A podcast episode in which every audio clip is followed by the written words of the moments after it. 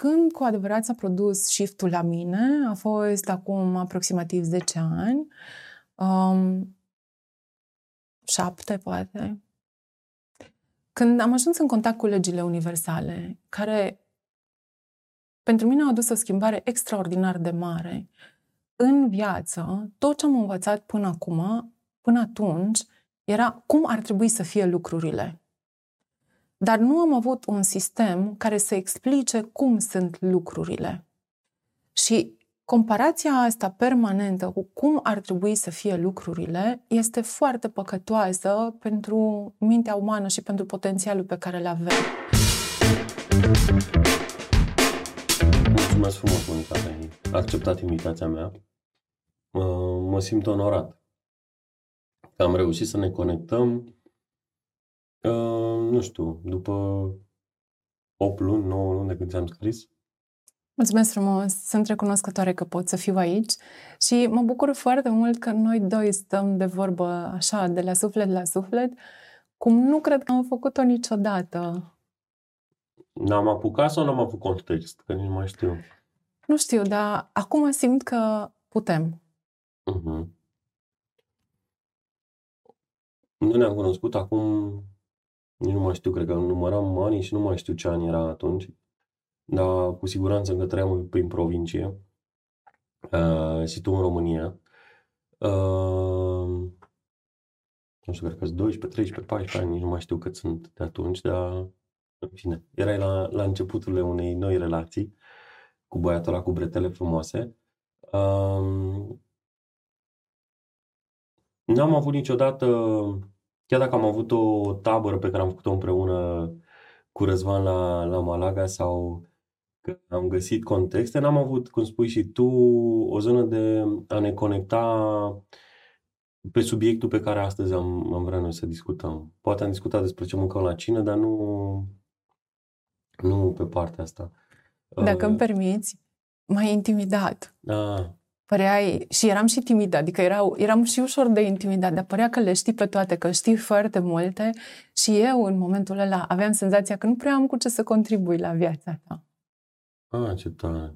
Mersi, dar nu, da, gura mare am avut tot timpul, dar uh, că le știu pe toate, nici acum nu cred că le știu și cred că înțelepciunea bă, vine și ne arată că e bine să știi unele lucruri, cum ar fi să știi să ai grijă de copiii tăi sau să dai bună ziua, și de lucrurile simple, știi, care vin uh, zi de zi. Discutam noi mai devreme de uh,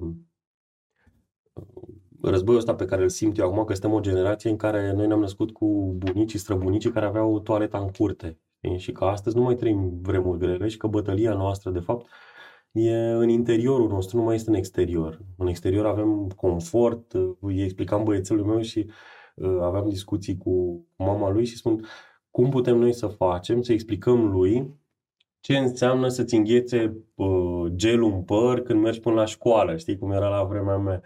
Sau uh, cum ar fi să înțeleagă ce înseamnă pentru că ei, noi ducem cu mașina, acum uh, avem grijă să nu mai aibă ghiozdanul greu, avem grijă de toate lucrurile astea pe care uh, ei nu mai știu ce înseamnă o tablă sau o cretă, pentru că au numai ecrane digitale și peste tot.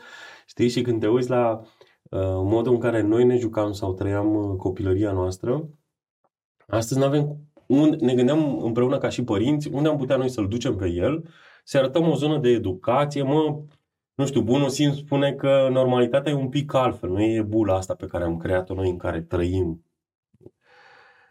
Astăzi te-am invitat, să spun așa, să descoperim un pic războiul ăsta interior al nostru uh, și într-o zonă de business și într-o zonă de viață de zi cu zi, pentru că nu există viață personală și viață de business din ce am descoperit noi pe parcursul ăsta, existăm doar noi și cu alegerile pe care le facem, indiferent de contextul și masa la care ne așezăm. Și um, îmi doresc tare mult să, ne, să te cunosc mai mult. Adică nu că n-aș ști multe sau n-aș ști câteva lucruri despre tine, dar vreau să le spui tu. Știi, pe alea pe care le știi. Și vreau să ne spui de unde ai plecat, care au fost pragurile, ce s-a întâmplat, s-a întâmplat cu fetița aia înaltă, subțire și timidă, uh, când a început ea să conștientizeze că are ceva important de spus, când a devenit vocea pe care este astăzi și femeia care este, sau mentorul pe care îl găsesc în fața mea astăzi și mă uit cu admirație. Acum e momentul în care să încep să vorbesc sau mai Zic, pui da, întrebări nu, de Eu m-am luat cu emoțiile și am vorbit eu Și mai eu simt emoțiile. Uh, și am simțit emoțiile așa când ai zis fetița timidă și înaltă. Da. M-am născut la satul mare um, și c- când mă gândesc la satul mare, casa mea e pe o străduță mică din oraș, paralelă cu o străduță mare, era raiul meu atunci.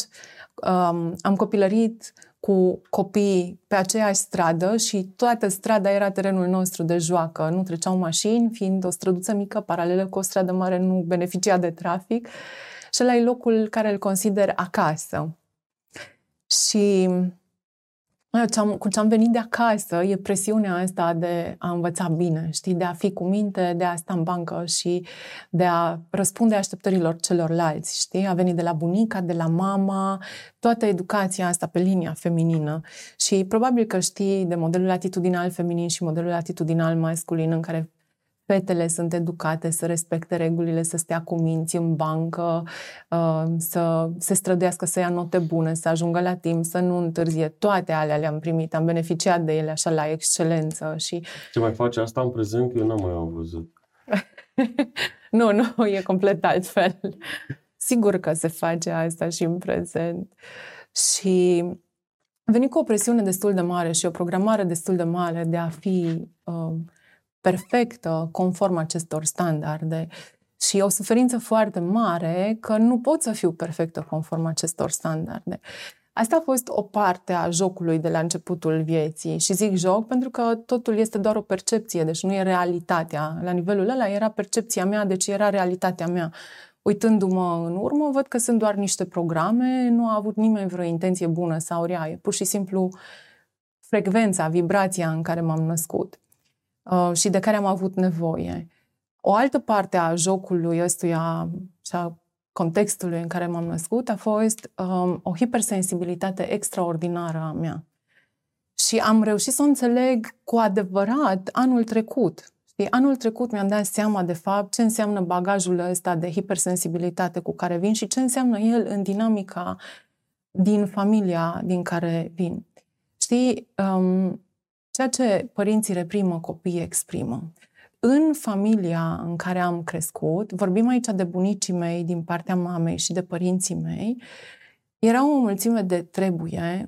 Am înțeles contextul ulterior. Tata a venit străin în familia asta, casa bunicilor, acasă la mama, în contextul în care el greșise și a distrus tot visul bunicilor mei de a o vedea pe mama cu facultatea terminată el fiind capul răutăților că mama s-a îndrăgostit de el și pe urmă mama n-a mai terminat facultatea, spre rușinea bunicilor și spre suferința bunicilor.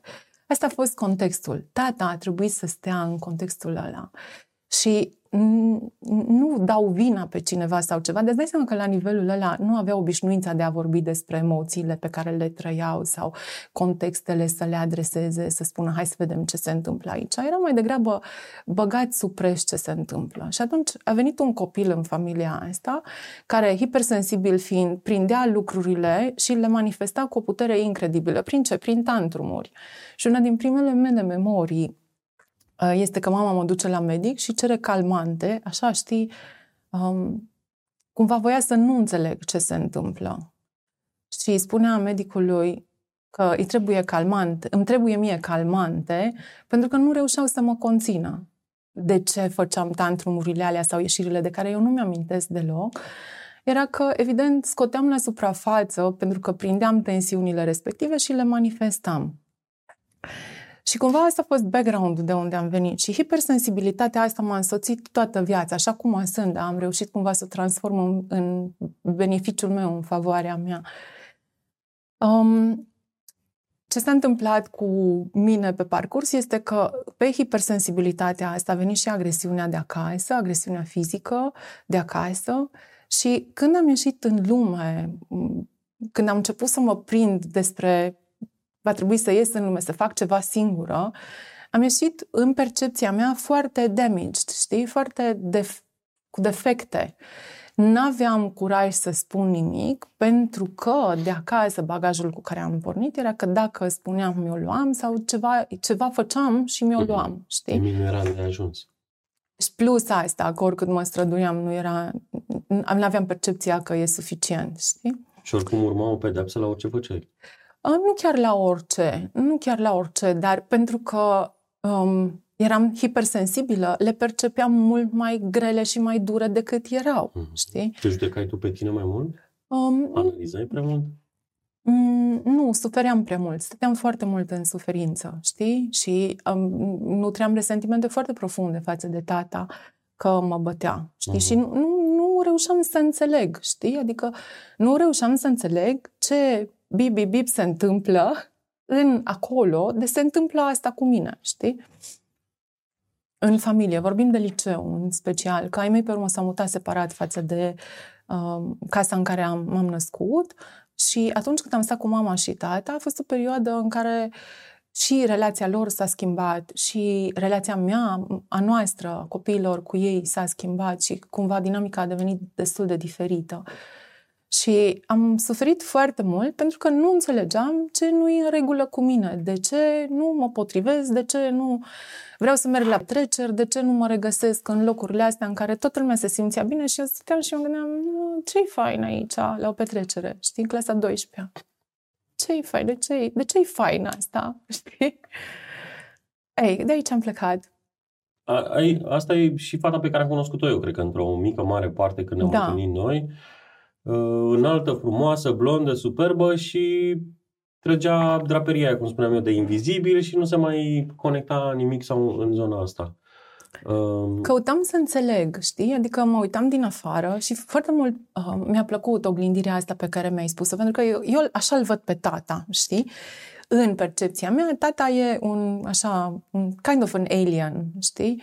Care stă și se uită la lucruri, dar are o înțelegere profundă a lor. Și niciodată nu m-am gândit, până de recent, că am aceeași Uh, capacitate de a observa lucrurile pe care le, le are tata, știi? Uh-huh. Am descoperit asta în ultimii ani de zile, dar când ai spus asta, exact la asta mă gândeam. Știi, când ai spus că stăteam și mă uitam și observam pe ceilalți, mă gândeam, oh, făceam, făceam ca tata, deja aveam în mine chestia asta de a observa. Și aveam propriile mele procese mentale și căutam să fac sens din ceea ce spuneau oamenii, să, să-i înțeleg, pentru că eu nu mă înțelegeam pe mine, știi? Și căutam un soi de coerență și de înțelegere de ce cineva e cum e și stăteam mult în gândurile mele și mă uitam. Așa eram și nu, nu îndrăzneam să zic mare lucru. Bună, spune. Um, de aici și efortul, de aici și admirația mea când mă uit și când am început să văd primele videouri cu tine, uh, topicul pe care l-ai ales, profunzimea lui, uh, călătoria pe care ai început să o faci unde energia aia pe care o iei și o duci acasă, e inevitabil. Adică când te duci, cu cât e mai mare lumina, și umbra în partea elaltă se mărește și ea. Și știu lecția asta de când făceam eu și organizam multe tabere de dezvoltare personală. Este o anumită energie care se descarcă în aceste procese și care undeva, dacă nu știi să le... Și nu cred că știm vreunul dintre noi să le digerăm ca lumea, sau cel puțin în cazul meu, uh, orice aș fi citit sau orice aș fi făcut, parcă nu simțeam că e de ajuns la ce e acolo. Pentru că unde există vindecare, există și partea asta. Și o simt asta și în procesele de consultanță de business. Și atunci am zis, vin la tine și te întreb cum e la tine partea asta. Pentru că pragul ăla de la uh, câți oameni vedem că spun că frica cea mai mare e aia de a vorbi în public.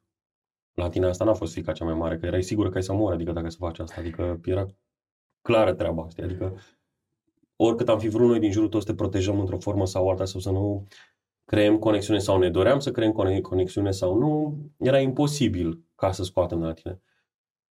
Efortul ăsta, lupta asta, negocierea asta din interiorul tău de a deveni mentorul care ești astăzi pentru toți ceilalți, vine dintr-o un exercițiu și un exemplu prin care ești tu primul care a dus bătălia aia și poate să vadă în ceilalți cât de greu le-a fost sau le este să facă un anumit pas și acum te mai ușor să iei, să-i duci din pasul ăla.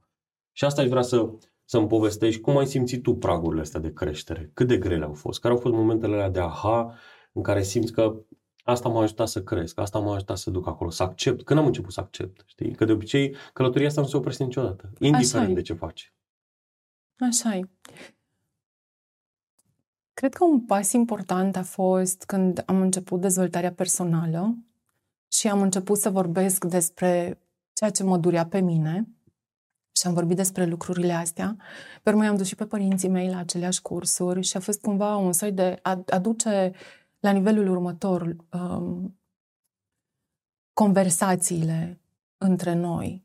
Dar nu s-a produs vindecarea atunci. Au fost că... deschise dispute? Au avut putere? Au avut da, îmi amintesc de o conversație, știi, când eram deja în zona asta de dezvoltare personală, intrase și mama și tata, a fost cu, la câteva cursuri cu mine. Ce tare! Și da, da, extraordinar, dar cumva au la venit pe încredere. da, da. Da, au spus că dacă eu spun că trebuie să vină, au venit. Nu prea i-a convenit la tata, dar până la urmă a meritat să fie acolo. Dar cred că și Ștefan a făcut așa ceva, știi? Uh-huh. Și Um, după ce am avut o conversație cu ei în care am vrut să le explic pur și simplu cum se vedea de la mine din, în adolescență și ce a însemnat pentru mine ce au făcut ei. Dar nu eram vindecată când am avut conversația asta cu ei. Um, Țin minte, conversația a avut loc acolo la casa părinților, știi, nu acolo unde ne-am mutat cu părinții, ci casa bunicilor. Și le-am spus, uite, am nevoie să mă ascultați, vreau doar să împărtășesc ceva cu voi, știi? Și um, mă așteptam cumva ca mama să intre într-un soi de defensivă. Le-am spus că, uite, nu vreau să vă reproșez nimic, doar vreau să mă auziți cum s-a văzut de la mine, adolescența. Și trebuia să-mi aduc șervețele, sau să pregătim șervețele. Și tata um, a ascultat mama a început să intre în defensivă, care era un mod de operare pentru ea, știi? Dar tata a zis, lasă să spună, știi? Și am zis, nu e despre tine. Mulțumesc frumos, ce bine că le ai. Nu e despre tine, e despre... Uh, a, doar ascultă, știi? Și a fost în sine o conversație vindecătoare. Dar nici atunci nu am ajuns efectiv la pace cu ei, știi? Căci uh, în continuare existau resentimentele și dacă în multe sisteme de vindecare ajungi la acceptare ca fiind good enough, pentru mine n-a fost, pentru că hipersensibilitatea mea n-a permis ca good enough să fie și acceptarea să fie cu adevărat un, un cerc închis. Știi? Era furie? Era tristețe? Era dezamăgire? Ai uh. numit-o? Știu să-i spui ce e? Um, a fost tristețe și furie ai somatizat-o, ai avut vreo boală, ai avut vreo zonă de genul ăsta care a apărut nu, în viața dar nu puteam să fiu eu. Erai blocată. Da, da, da, da. Prins în propria conștientizare. A, când a venit conștientizarea, de fapt? Um, nu mai știu câți ani aveam. A fost uh, cu ceva vreme înainte să încep relația cu Ștefan. Relația cu Ștefan e de 11 ani, deci înainte de asta, cu ceva vreme. Uh-huh. Și um, simțeam cumva că merg cu frâna de mână trasă, știi? Dar așa, cumva, și frâna de mână, și pedala de frână apăsată și eu împingeam mașina, știi? Cam așa simțeam că e viața. Adică foarte puține lucruri puteam să le fac, să fie stabile, să fie solide și pe care să pot să construiesc, începând de la relații, business și așa mai departe. Dar erai deja un om matur, aveai un copil uh, care era deja adolescent la momentul ăla? Sau nu, era mai micuță, da. 9 da. ani, 10 ani, nu mai știu cât. Adică erau niște etape din, din zona asta când ne uităm în care se presupune prin popor ca așteptare că deja ești părinte, știi, adică după ce schimba primele 5 pampers-uri ar trebui să știi tot, adică da. așteptă, așteptarea de la noi ca și suflet, minte, corp, uh-huh. e, nu știu, de o înțelepciune sau de niște lucruri care sunt, nimeni nu arată călătoria asta, lupta asta din interior știi? Mm. La care astăzi am ajuns. Da. Cred că prima trezire a fost între 30 și 35 de ani. Um, și cred că atunci au și fost cursurile acestea um, și alte formări pe care le-am făcut. Și mi-amintesc cu drag de perioada asta. Pe de o parte, pentru că am fost conectată cu un soi de lume mai degrabă mistică decât rațională pe urmă a dispărut conectarea asta ulterior, dar și primii pași către vindecare, știi? Și atunci am, îmi amintesc că ajunsesem la concluzia că mai, cred că n-ar trebui să te căsătorești uh, până la 30-35 de ani. Sunt de acord.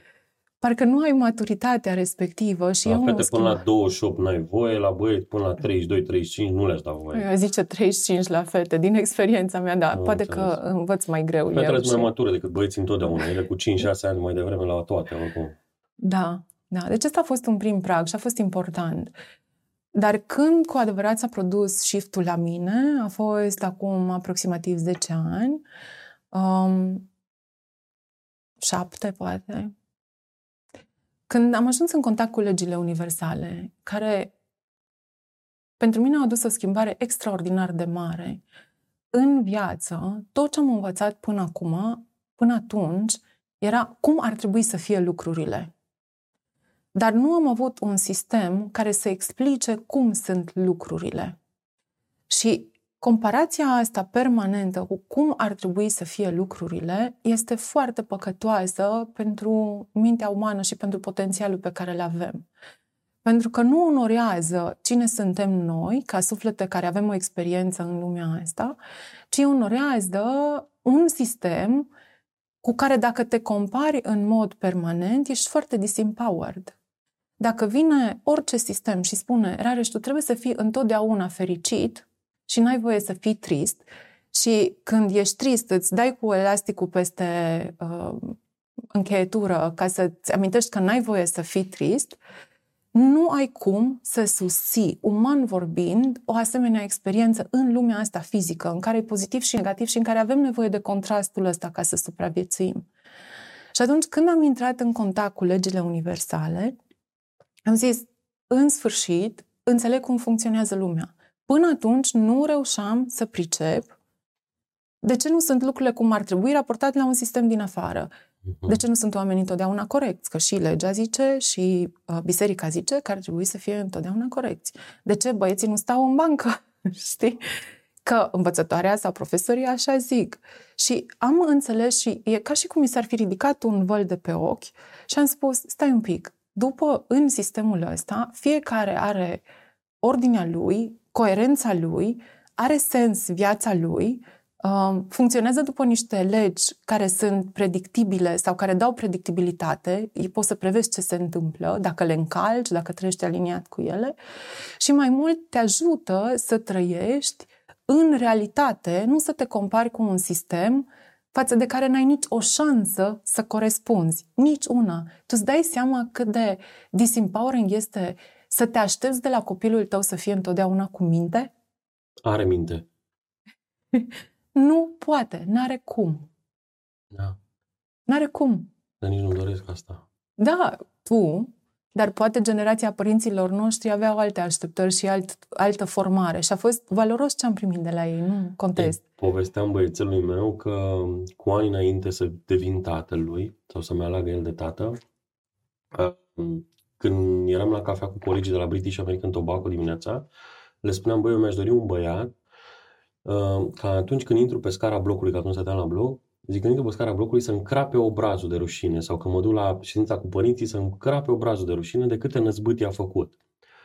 Și după aia povesteam, zic, măi, Arise, când te-ai, când te-ai născut tu, am zis că îmi retrag toate cuvintele, că nu sunt dispus să trec prin asta. Și râde mereu pe, pe tema asta, că îmi voiam un copil care să înveți, adică să aibă multe experiențe Uh-huh. trăite de viață de vreme. Uh-huh. Aveam un, un client și prieten uh, de la Piatra Neamț, Cristian Berbece, și mi-am aminte când m-a sunat și mi-a zis de băiatul lui care a pătat anul și cât de supărat era el pentru că i-a cerut în anul ăla, i-a spus că facultatea este un exercițiu de focus tocmai atunci când există multă is- ispită.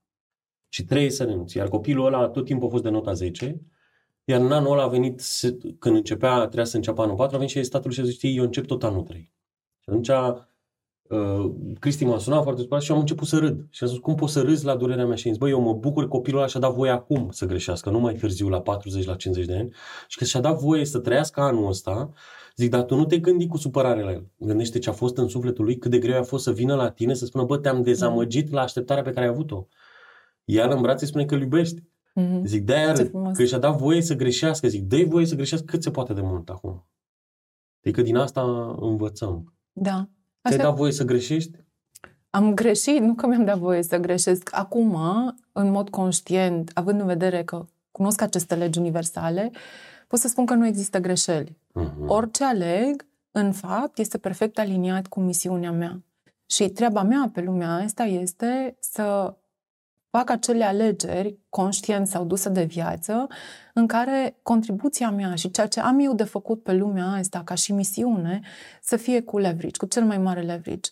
Adică în ce îmi investesc timpul, în așa fel încât să fie cel mai eficient mod pentru mine de a susține cea, o cauză în care cred.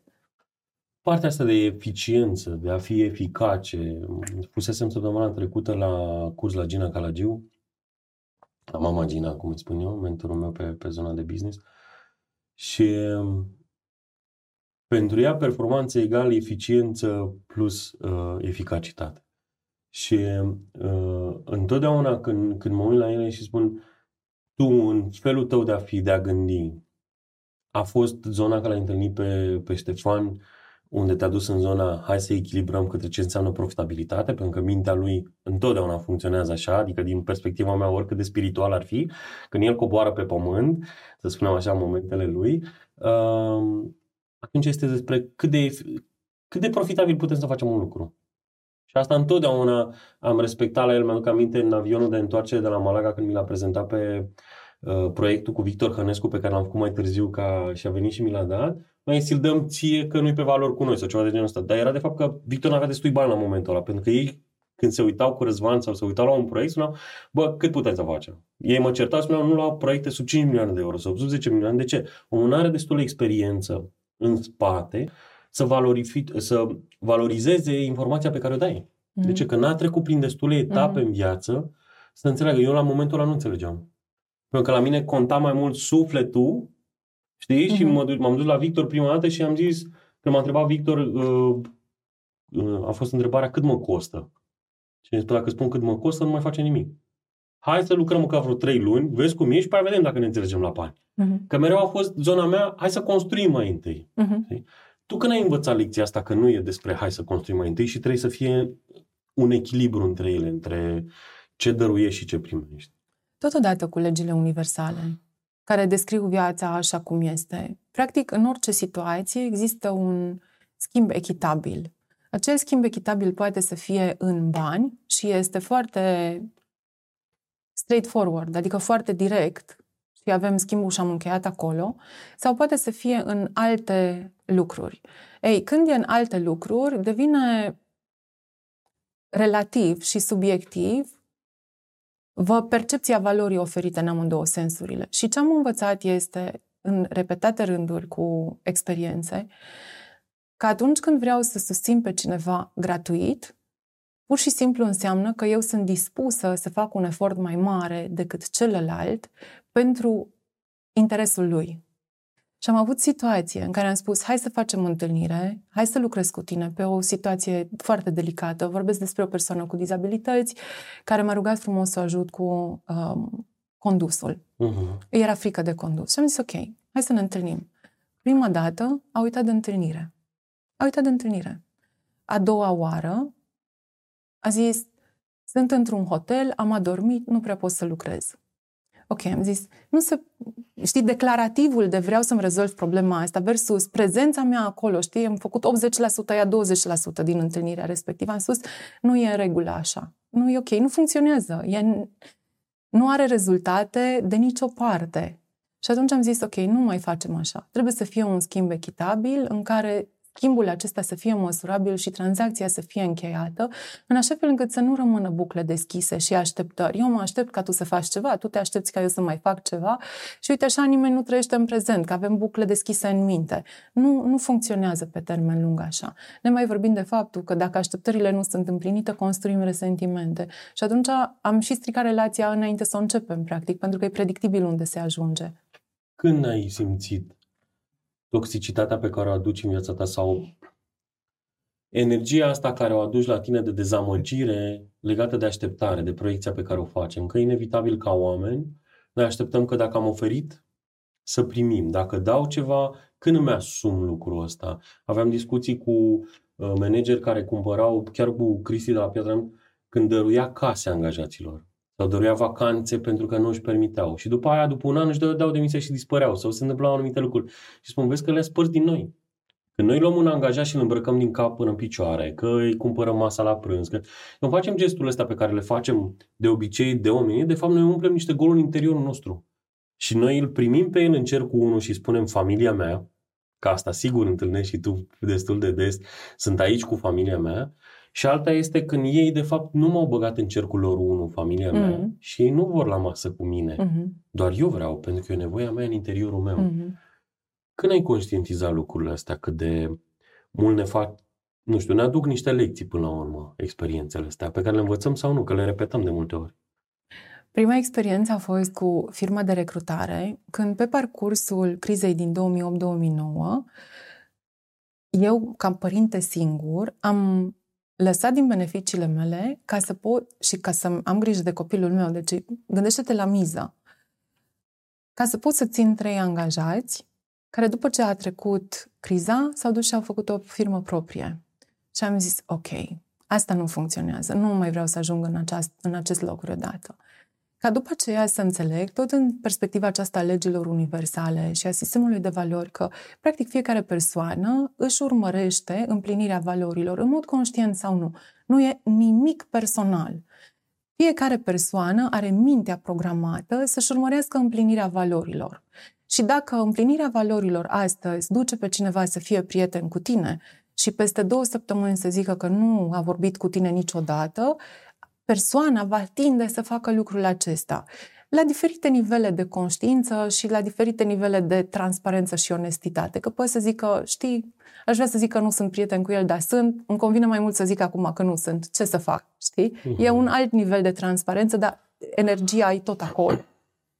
Și atunci când mi-am dat seama de asta, am zis că, ok, nimic nu este personal, fiecare își urmărește interesele proprii și, practic, în viața noastră ne întâlnim cu oameni și ne susținem în împlinirea valorilor pe o perioadă dată. Cu unii mergem mai mult timp de mânuță, cu alții mergem mai puțin timp de mânuță. Dar e ești în viața cuiva atâta vreme cât îi servești în împlinirea valorilor. Dacă nu mai ieși și menții relația doar de dragul de a menține relația, și asta te costă. Te costă emoțional și nu-ți folosești timpul în mod eficient. Are sens ce zic? Are sens ce spui. Și cred că asta se întâmplă și cu părinții, și cu copiii, și cu oricine până la urmă. Și asta câteodată doare. Știi? Uh, când te uiți la colegii din clasa 1, din clasa 8, de la liceu, de la facultate, pe toți care am întâlnit și de în momentul în care am cunoscut, am zis, cu el o să îmbătrânesc. Știi? Așa Sau până, cum, e, cum sună blestemul, până ce moartea ne va despărți, mai uh-huh. e mhm. unul dintre ele. Uh, și nu se întâmplă așa uneori. Și întrebarea mea întotdeauna a venit și a spus, am greșit eu, a greșit celălalt, e vibrația energiei pe care am strâns-o și nivelul la care am ajuns sau nu de conștientizare sau de lucruri, pentru că odată ce mi s-a schimbat vibrația mea și nivelul meu de conștientizare, în jurul meu apar oportunități, oameni, contexte diferite față de mediul în care am plecat. Eu am un mediu în care mă reîntorc de mai bine de 25-26 de ani cu colegii mei de facultate, unde avem obiceiurile noastre în care ne întoarcem acolo. Și mereu ne întrebăm, pentru că distanța de creștere mm, e bă, viteza e la fiecare ca la orice plantă, fiecare în ritmul lui. Uh-huh. Unii mai repede, unii uh-huh. mai încet. Și întotdeauna ne întrebăm, bă, ce ne mai face? Chiar avem întrebarea asta și de la prieteni, bă, tu de ce mai vii să mai petreci cu noi? Sau invers, bă, uh-huh. de mhm. ce mai vin? Mai pun eu uh-huh. întrebarea, de ce mai vin să petrec timp cu voi? Ce iau? Care e conexiunea? Și asta se întâmplă și într-un business, asta se întâmplă și într-o companie. Începem la un, doi, suntem colegi de muncă, suntem startup sau ce suntem la început și unul devine milionar în euro și celălalt angajatul care nu mai e bun. Uh-huh. Cum diluim asta? Unde se întâmplă? Cum o explic? Cum fac ca mediul ăla să ajuns și uite cum e? Unde ajung etichetele astea sau nu mă uit bine la mine? În procesul tău de creștere, ai trăit astfel de exemple? Uh, mai aproape sau cu angajații tăi, o parte cred că i-am cunoscut și eu. Uh, și știu povestea. Uh, când ne uităm la mixul ăsta din viața noastră de experiențe pe care le-am trăit, uh, temeri pe care le-am, uh, le-am cunoscut și am trăit cu ele sau trăim cu ele, sau le-am luat în sufletul nostru, când ne uităm la modul în care am crescut, cum îți spuneam eu mai devreme, zic, bă, mă uit la poza aia de cu toți în grup, ce eram fiecare din poza aia la momentul ăla. Și astăzi când mă uit Și unii umblă uh, sala palatului sau alții fac nu știu ce sau zic, bă, ori noi suntem într-un mediu foarte mișto și mare, ori în nivelul foarte jos, știi? Câteodată am și întrebarea asta, știi, care e capcană la mine și spun, care e modelul care dăm copiii noștri? Mm. Am devenit versiunea cea mai frumoasă din modelul meu, prin experiențele care le-am trăit, prin modelul pe care l-am făcut. Ce-mi dă mie dreptul când mă duc în business-ul cuiva să spun, așa se face. Uh-huh. Dă 30 de oameni afară, că nu iese pe PNL-ul. Uh-huh. Sau modifică procedura asta sau organigramă sau să aducem un director mai bun că ăsta e plafonat. Am acum caz, nu își face treaba pe criteriile și modul în care privesc eu viața. Uh-huh. Și mi se pare că dacă omul la patru rupe ușa, aveam o problemă. Adică eu vreau să văd mă vreau să văd un flământ ca mine care stea până la 3 dimineața, dacă se poate. Cum e la tine?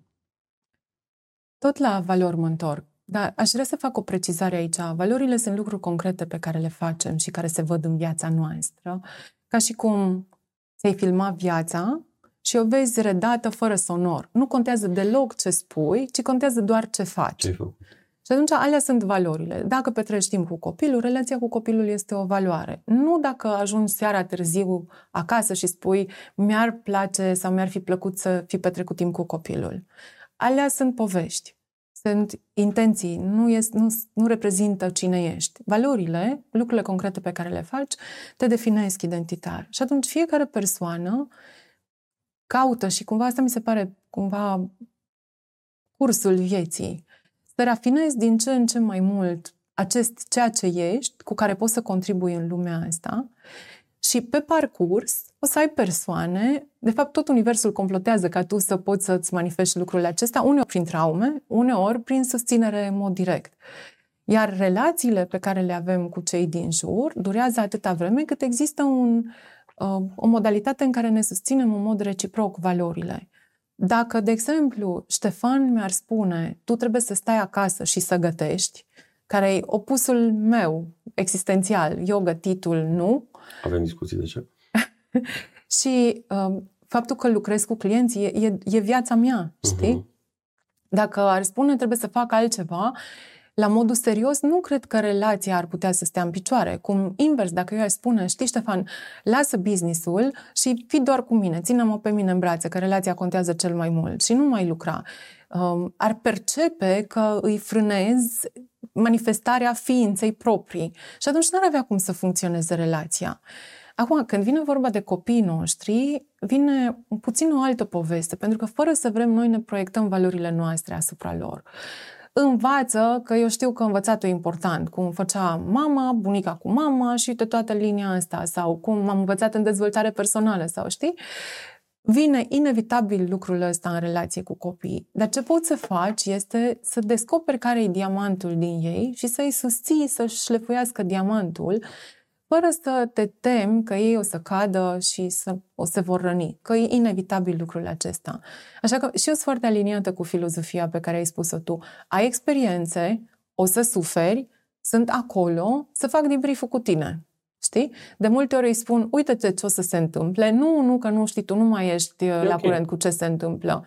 Ok, nicio problemă. Să știi că sunt acolo când o să ai nevoie. Și pe urmă vine și nu, nu, că vreau să mă descurc singură. În regulă, bine, am un prieten cu care să vorbești atunci dacă nu vrei cu mine. Și e ok, e ok. Dar treaba noastră nu este cu niciun om din lumea asta să-l punem într-o căsuță care să corespundă existenței, ci să recunoaștem că omul acesta e în viața mea, îi ofer în context, în business, în care el poate să-și împlinească misiunea și o să stea acolo atâta vreme cât percepe că e cel mai uh, bun loc pentru el, cel mai eficient loc pentru el să-și trăiască misiunea.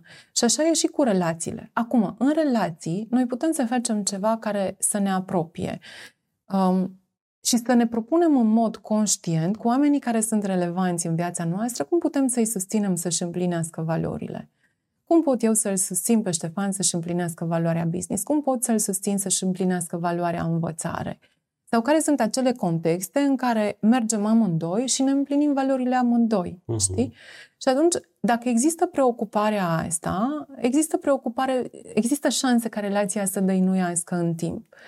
Dar sunt relații care pur și simplu au o durată determinată. Și Și, da, de exemplu, sunt convinsă că n-a fost menit ca relația mea cu primul soț să fie pentru totdeauna, știi? Cumva am simțit lucrul ăsta, a fost o binecuvântare pentru că a rezultat Elena din, din relația respectivă. Dar e ca și cum toată relația s-a întâmplat pentru ca să o am pe uh-huh, Elena în uh-huh. viață, știi? Sau ca să apară ea în viață, nu pot să zic că o am eu, dar ea a fost, este în viața mea, știi? Și a fost o experiență de viață cu plusuri și cu minusuri și pentru asta a fost. Nu... Există minusuri? Ca astăzi, uitându-mă cu părul alb de la Moș Crăciun pe care l-am acum, minusurile alea sau durerile alea sau lecțiile alea pe care le-am luat la un moment dat, astăzi au devenit plusuri în anumite momente sau în anumite da. cicatrici. Și când am pierdut bani în business și când am pierdut lucruri, după aia zic, bă, vând ora mai scumpă astăzi după lecția asta. Da, n-aș vrea să mergem în povestea că transformăm ceva negativ în ceva pozitiv, știi? Nu. Ci că le vedem plusurile și minusurile în mod egal și le ducem la zona aceea de echilibru și de recunoștință. Pentru că e singurul loc din care nu ne mai bântuie acele distorsiuni ale realității. Adică am pierdut bani, am câștigat bani, este un joc între mândrie și rușine dacă rămân cu polarizările acestea, o să-mi tot creez distorsiuni în viitor. Dacă sunt cu rușine, o să creez momente de mândrie care vor crea momente de rușine. Și ca rezultat în business o să fie sus, jos, sus, jos, pierd, câștig, pierd, câștig, pierd, câștig. Consumă foarte mult emoțional. Dar dacă le aduci la mijloc și vezi cum le ai simultan pe amândouă și ajungi la recunoștință față de ele, poți să treci la nivelul următor. Știi, apropo de business, foarte multe business-uri percep că se blochează pentru că sunt acumulate foarte multe dureri în business ale proprietarului de business față de afaceri. Re, față de afaceri sau afacere. Am investit în oameni și ei au plecat. Durere. Um, dar și mândrie că eu am fost bun, știi? Și ei nemernici nerecunoscători au plecat. Da. Astea sunt etichetele pe care le aud. Uh, nu, sunt percepții pur și simplu Așa. Sau um, cât mi-am pus sufletul pe tavă pentru clientul ăla și pe urmă a renunțat la mine pentru cineva care e mai scump, durere mare, știi? Toate durerile acestea împiedică în fapt creșterea, pentru că nimeni nu vrea scalare, pentru că echivalează cu durere mai mare. De ce ai vrea să ai durere mai mare? Și atunci multe business-uri sunt blocate aici, la percepțiile acestea distorsionate, durerile acumulate. Are sens ce am zis sau am zis prea Are sens. În capul meu rămăseseră ochii blocați într-o zonă sau alta pentru că mă gândeam la scripturile astea americane mișto care zic așa, uh, ai provocări mari de alt nivel, ești la alt nivel. Nu le traducem într-o zonă de consum, de timp, de energie, de conexiuni autentice pe care, într-o parte sau alta, toate lucrurile și toate acțiunile noastre au un cost. Uh-huh și noi decidem, prin alegerile pe care le facem conștient, inconștient sau care sunt ghidate de ochelarii cu care am plecat la drum și ne-au fost puși din mediul unde am plecat, pentru că asta era una din întrebările la care mă gândeam să te întreb, cât de mult contează mediul și de business, și de acasă, și din tot ce construim, știi? Pentru că care sunt convingele, credințele cu care pleci? comportamentele, obiceiurile pe care le ai, care ne dau valorile și ne dau de pentru care facem anumite lucruri. Și când aleg să fac bine, uh, mă întreba cineva, dar tu de ce îmi dai atâta timp? Sau de ce faci treaba asta și nu mie asta? Și spun, bă, eu știu că copilul meu nu va mai asculta pe mine. Și cândva când va sta pe o bancă undeva, nu știu, în tren, la metro, la oriundeva și are o întrebare și nu vine să mă întrebe pe mine, sper că ăla care îi răspunde sau îi spune să-l ghideze bine. Uh-huh. Și atunci și eu dau tot ce mai pot, că știu că dau în universul ăsta ceva uh-huh. care către copilul meu se întoarcă într-o anumită formă. Uh-huh. Știi? Din grija asta. La tine cum e? Cum sunt etapele astea când te duci la oameni în business și vezi aceste dureri?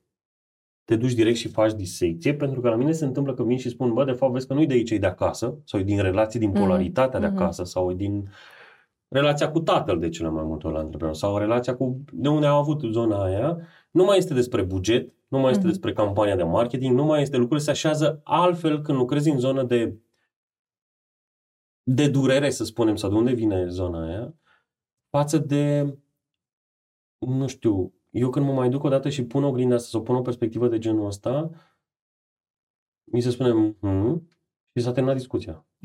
Sau contractul. Știi? Pentru că e prea dureros de deschis. Oamenii care vin la tine vin direct pe zona asta. Tu, Vin cu comuni- durerea. tu vin direct cu durerea pe tavă și spun, uite, am găsit-o, conștientizată, iau.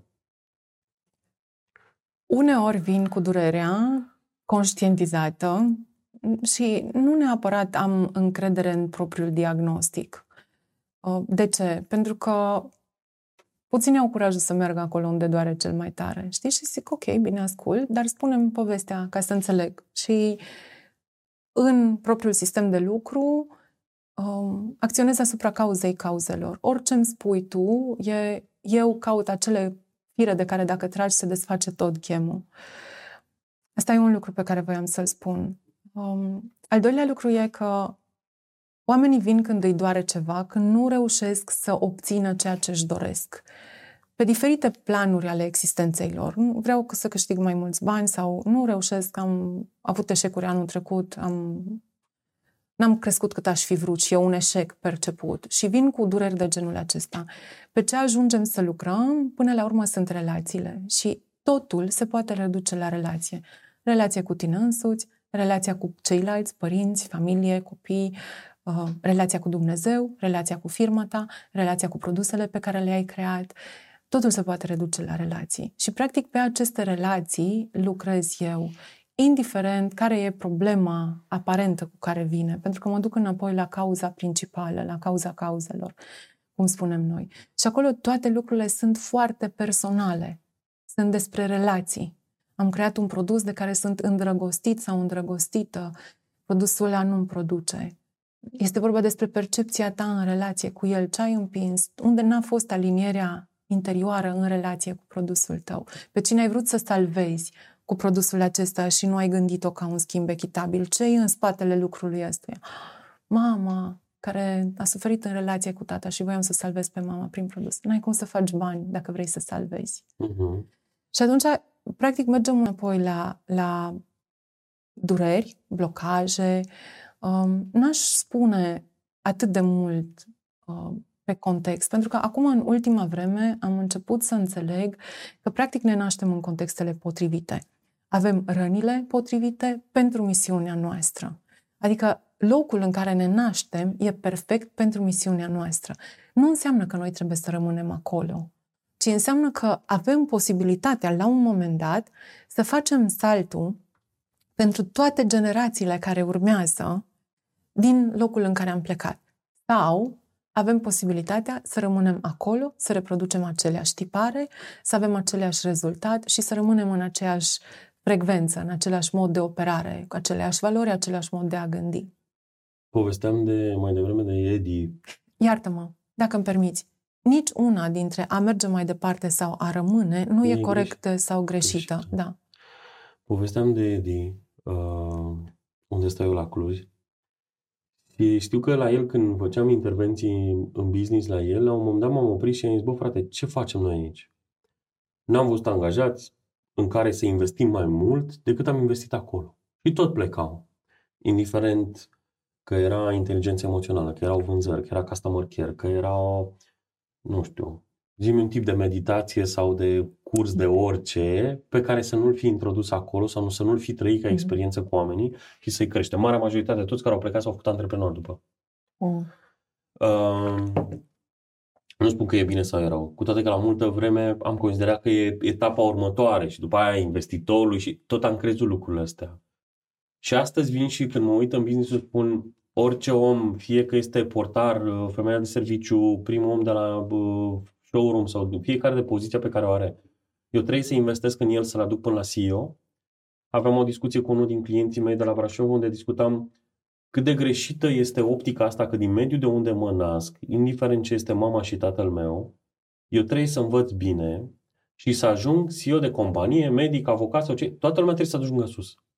Și ne pregătim copiii din prima zi, indiferent de șansele care le au sau nu din mediul de unde pleacă, cu speranța că nu e o deziluzie sus. Că într-o companie e doar o poziție de genul ăla, cu anumite responsabilități și bătăi de cap, pe care eu din mediul unde plec, s-ar putea să nu le fi avut ca și context. Clar.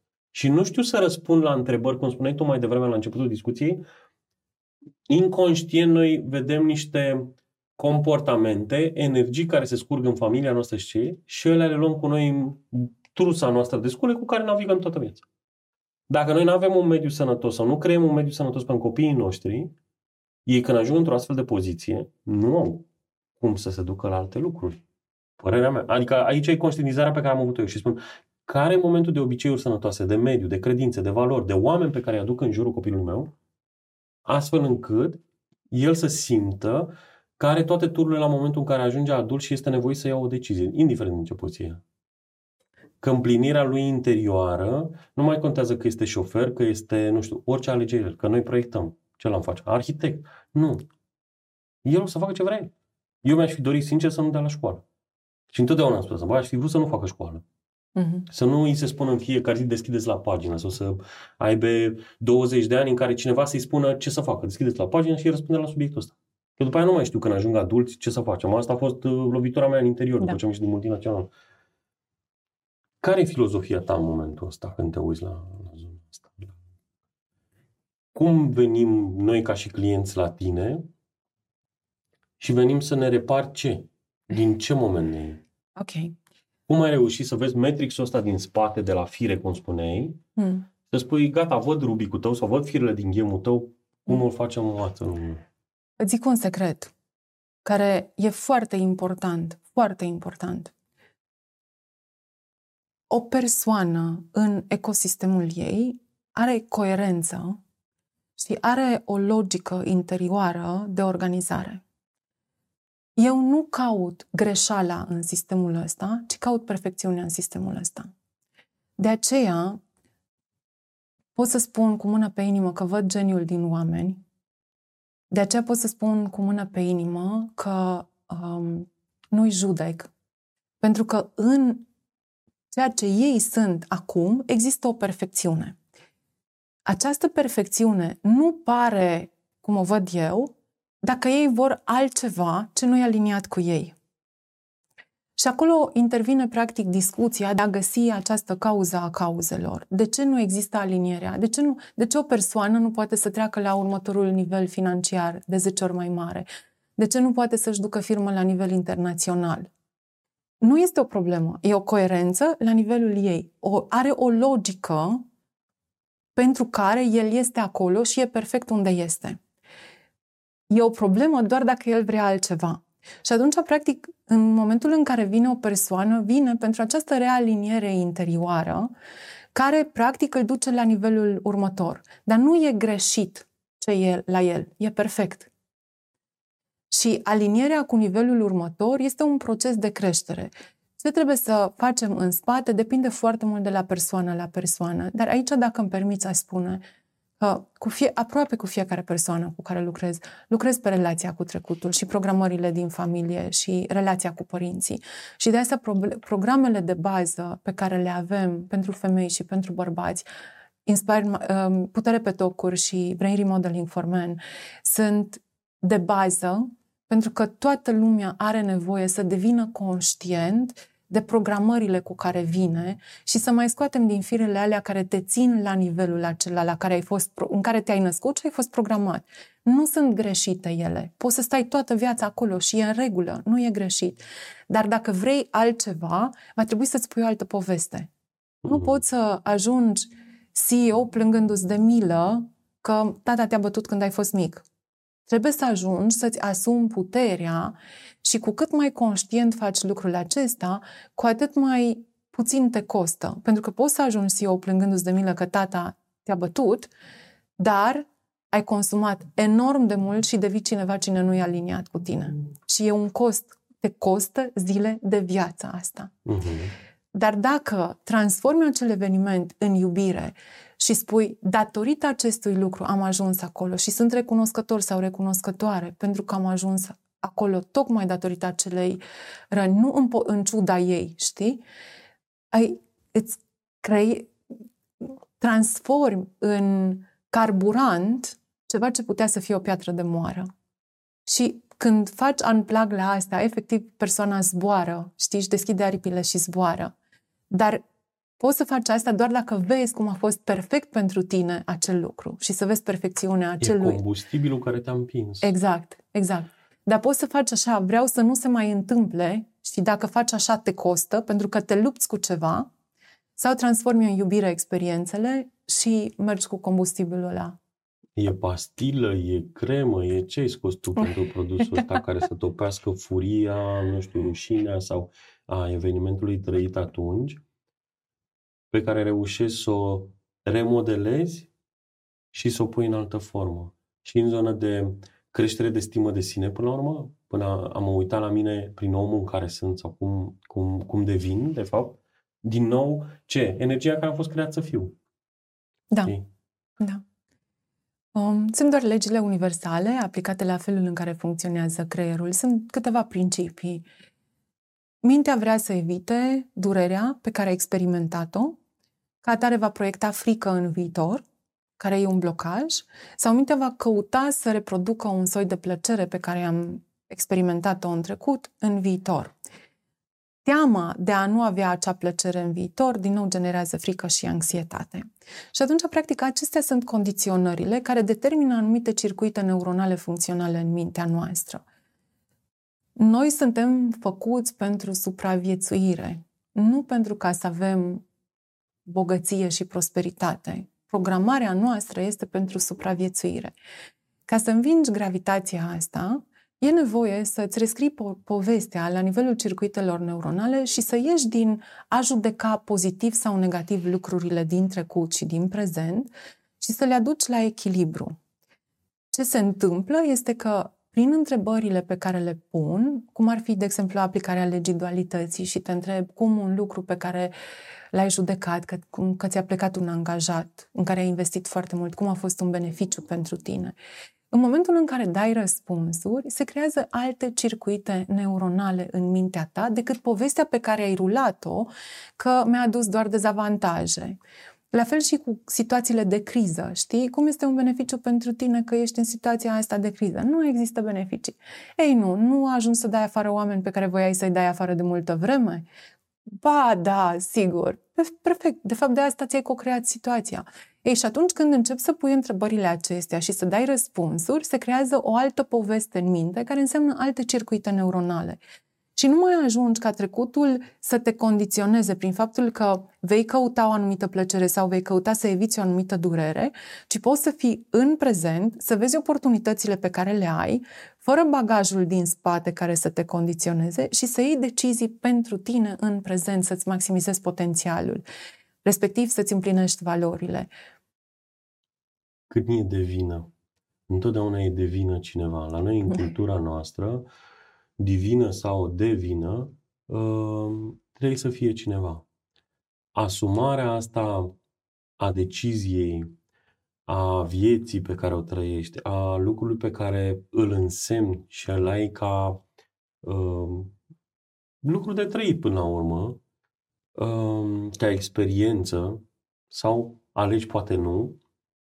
Uh, care e definiția ta când cineva e de vină. Întotdeauna cineva a generat, a făcut, a creat, am pierdut bani, am mirosit, am, m-am păcălit, până la urmă tot eu sunt de vină, adică cineva e de vină tot timpul. Fie că eu, fie că în exteriorul meu. Da. că sunt două, două, două spectre diferite. Cel care tot timpul e în vina lui mm-hmm. și tot timpul cel care ceilalți sunt de vină. Știi? Sau au partea asta. Sunt ce găsesc des. Știi? Mă uit la programarea pe care o avem ca nație. Știi? Miorița. Miorița, da. Da. Și poveștile care ni le-am spus, în care cineva era de vină. Și încă, încă nu-mi dau seama dacă pot cu adevărat să vorbesc liber despre subiectul ăsta, la nivelul la care să nu irit oamenii. Și cred că nu pot să vorbesc liber Eu cred despre... că poți. De ce să nu putem? Um, pentru că e foarte ușor să dai vină pe cineva, știi? Și nu o să vorbesc despre România, o să vorbesc despre alte țară. În Africa de Sud um, am fost la niște cursuri și am, ne-am luat un ghid local să ne plimbe prin Johannesburg um, și prin jur să vedem despre ce vorba acolo. Și doamna aceasta, um, de culoare, a spus, a avut un discurs uh, negativ față de albi și a spus că ei sunt de vină că au stricat ce acolo, la ei în țară. Și am întrebat-o pe această doamnă, dar de când au venit albii, s-au construit niște drumuri, au creat niște structuri, s-a întâmplat ceva pozitiv și sigur că am luat-o încet, nu cu așa repede cum îți spun ție. Da, da, da. A, de fapt, a fost un lucru pozitiv, știi, că au venit. Dar tot sistemul de acolo e construit în așa fel încât să-ți convină să fii o victimă. Și e o poveste spusă de generații în care se menține această mentalitate de victimă. Un alt exemplu e dacă lucrezi, nu ai de, dacă lucrezi, trebuie să plătești pentru școala copiilor, dacă nu lucrezi, nu trebuie să plătești. Știi? Ești practic încurajat să rămâi în rolul de victimă, după sistem. Știi? Da, adică da. tot sistemul e, e așa, e o mentalitate colectivă acolo, care la un moment dat probabil o să fie depășită. Zici? Eu sunt mare fan al acestei schimbări. Mă la relația mea cu ANAF, de exemplu. Am o vecină care a fost pe acolo și mi-a explicat cum sunt învățați în sistem, iar trecând după aia în zona de dezvoltare personală, deci că, bă, așa vedem noi contribuabilul. Cum? Infractor. Infractor. Din oh. prima, tot ce are cui și j, sigur face ceva necurat. Mm. Și am venit și am desenat industrii întregi care sunt gândite prin legislație și prin faptul că n-au crescut îndeajuns și nu pot să monetizeze pe oră cât ar fi valoarea, încât n-au cum să trăiască dacă nu fac evaziune. Mm-hmm. Știi? Adică sunt industrii întregi, dacă luăm PND-ul și îl punem pe ore curate să plătești totul la stat taxe, ei nu au cum să iasă niciodată la sfârșit de an, începând cu farmaciile și mai multe, nu au cum să iasă cu aforul sau sunt anumite industrii și business care nu au cum să iasă profitabili. Mm-hmm. Cabinete stomatologice nu au, pentru că ora pe specialist asta e foarte m- mare ca și cost iar uh, clienții care vin sau uh, e prea puțin și atunci nu o să reușească niciodată, știi, să fie profitat la momentul ăsta. Hai să revin la partea asta cu vina și cu percepția. Cred că una dintre cele mai importante treziri pe care o persoană le poate avea este că uh, ea, cu gândurile ei, își creează realitatea. Mm-hmm. Și poate să pară foarte SF pentru anumite persoane care spun, bine, dar nu mi-ajunge pensia știi? Sau, bine, de acum să cresc singură doi copii când jobul pe care pot să-l am cu educația mea atât aduce. Și am empatie față de persoanele care spun povestea asta. Dar în momentul în care realizezi că este o poveste pe care ți-o spui și care te menține la nivelul acela, ai putere cu adevărat să pleci de acolo. Până ai senzația că alții îți fac, tu te menții în povestea aia la nivelul acela de supraviețuire, știi, adică și supraviețuirea e relativă ca salariul pe ca care îl ai, ca nivel, da. Dar tu te menții în povestea respectivă. Și atunci, inclusiv dacă cineva e la nivelul acela de victimă, perceptual vorbind, întrebarea e de ce îți convine să spui povestea asta? Și e foarte important asta. De ce îți convine să spui povestea că celălalt te-a persecutat? în momentul ăla? Da, da. Și începi să ajungi la niște adevăruri interioare prin care îți iei încet, încet puterea înapoi. Și am credința ca potențial uman că fiecare din noi are puterea să ajungă acolo, știi? Să spună, eu îmi creez viața. Știu că e un, un pic utopic ce gândesc, dar ca potențial noi avem asta. Nu o să se întâmple la toată lumea în același timp. Dar ca potențial uman, noi avem povestea să ne schimbăm. Noi avem puterea să ne schimbăm povestea. De la, eu întotdeauna am zis că evoluția noastră se vede de la generație la generație. Și când măsor uh, și cu profesorii la școală, la copilul meu, la fel uh, am, am piciul ăsta care spune, doamnă, doiul de azi sau cinciul sau zecele sau indiferent ce notă i-ați da, astăzi nu au valoare pentru mine. Pentru mine valoare va avea, nu știu, 40-50 de ani la el, 60 la ani, când el pune capul pe pernă și îl văd că este echilibrat, mulțumit și mândru de tot ce a construit și ce construiește și modelul pe care îl dă sau aportul pe care îl are în comunitate. Așa văd eu fericirea sau călătoria în viață. Astăzi că la o poză pot să-i pun că e mai scund, mai înalt, că e mai deștept, că cântă mai sus, mai puțin sau indiferent, că desenează mai urât sau mai frumos, cui folosește? E darul lui Dumnezeu pe care l-am primit eu în viața asta, adică oricum aș uita la el, tot la fel de frumos e, știi? Uh, valoarea noastră e că stăm în bundat. Mi-am aminte... Că stăm? Valoarea noastră este că? E un, e un bun dat pe care bun noi dat. îl avem. Știi? Adică noi îl avem. Valoarea aia e acolo. Îi dăm voie să fie sau nu îi dăm voie să fie? Adică e simplu, știi, dacă de multe ori mergem în exterior și iar dăm vină. Mediul nu m-a lăsat. Povestea. Tata, mama, profesorii. Nu m-a lăsat să fac uh, anul 2, să mă mut la, să... Există întotdeauna o poveste de genul ăsta pe care ne-o spunem și ne lasă să ne explice de ce n-am dat pulsul ăla. Am discuții acum cu angajați în companii care vin și îmi spun că e salariu mic și te ține cineva să pui CV-ul și să vezi care e valoarea ta astăzi, tu te uiți dacă e mai sus sau mai jos. Adică întotdeauna ai șansă în piață, și ca antreprenor, și ca om, și ca orice, să schimb și să iei altă decizie. Nu pot. Am doi copii, am aia, nu mai pot. Totdeauna vorbește despre viața lui ca fiind într-o pușcărie. Am antreprenori și cred că se întâmplă și la tine, vin după al 10 al 12 an și marea majoritate vor să vândă. Știi, e momentul ăla în care vor să iasă, să facă exit, după care iar se întorc sau s-au îndrăgostit. Sunt unii care sunt pasionați sau unii care l-au făcut doar pur și simplu pentru bani, că au vrut să facă bani, ne rezolvând celelalte lucruri. E, când ajung în momentul ăla să vreau să vând, să ies din el, e construcția lui, toate furtunele sunt prin el, nimic nu e structurat într-o formă de a vinde, pregătit cu cap din start. Ce le spui? Unde mergi? Care e firul gemului? Nu sunt o persoană confortabilă. Pentru că dacă eu aud că ceea ce spune o persoană nu este adevărat în sens de aliniat cu el, nu pot să-l ajut. O să-ți dau un exemplu. A venit o persoană la mine și a zis că ea vrea să facă bani și vrea să ducă businessul la nivelul următor și vrea să facă bani. Și am zis, chiar nu sunt interesată, mulțumesc frumos. Nu, de ce vrei să faci bani? Că vreau să fac bani. De ce? Pentru că vreau să fac bani. Nu mă interesează subiectul, nu pot să lucrez cu tine pentru că nu mi se pare că e o nevoie autentică, o poveste autentică. Intrăm în discuție cu clientul în care am spus, dacă vorbim doar despre asta, putem să încheiem acum, pentru că nu sunt eu persoană potrivită pentru asta. Da, nu sunt confortabilă. Ca pe urmă să aflu povestea acestui client pe care îl iubesc din tot sufletul pentru vulnerabilitatea cu care a fost acolo, prezent în întâlnirea respectivă.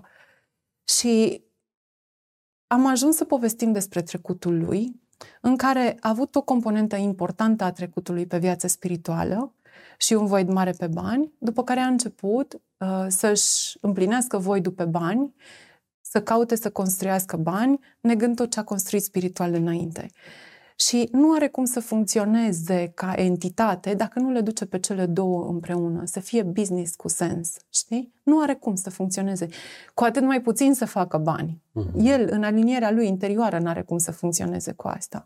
Și atunci ce fac este că duc conversațiile înapoi în spațiul ăla de coerență și de aliniere. Și dacă ajungem la același pe, pe același tărâm de discuție și agrem împreună că asta este meaningful și doar de la conversația asta clientul s-a iluminat. Pur și simplu a zis, nu m-am gândit niciodată așa la viața mea, la businessul meu. De acolo se putea construi orice. Uh-huh. Dar deja am avut o bază comună în care am pus lucrurile cap la cap și am, am înțeles despre ce vorbim. Nu despre vreau bani, că vreau bani. Are sens? Are sens în capul meu rula uneori acest shift durează fix o secundă, da. uneori ia timp. Mi-au aminte când eram în cameră cu și dormeam cu Ștefan în, în tabere și îl întreb, el mi-a zis că nici nu bănuiam, îmi zice, sunt la cincea oară la tabăra asta. Am cam aminte. Cred că era self sau așa. Zic, păi de ce vii? De ce bagi o grăză? Băi, eu învăț mai greu. Eu am nevoie de multă repetiție ca să învăț. Adică îți povesteam eu când mă întâlnesc cu el, când ne uitam în telefoane, tu ce aplicații folosești în telefon? Că dorința noastră de a crește tot timpul era acolo. Uh-huh. Și eu, cum? Eu care sunt tot timpul urechist, nu scriu, nu mi-au notițe niciodată, aud totul rapid și am învățat. Tema tot timpul mă făceam repede.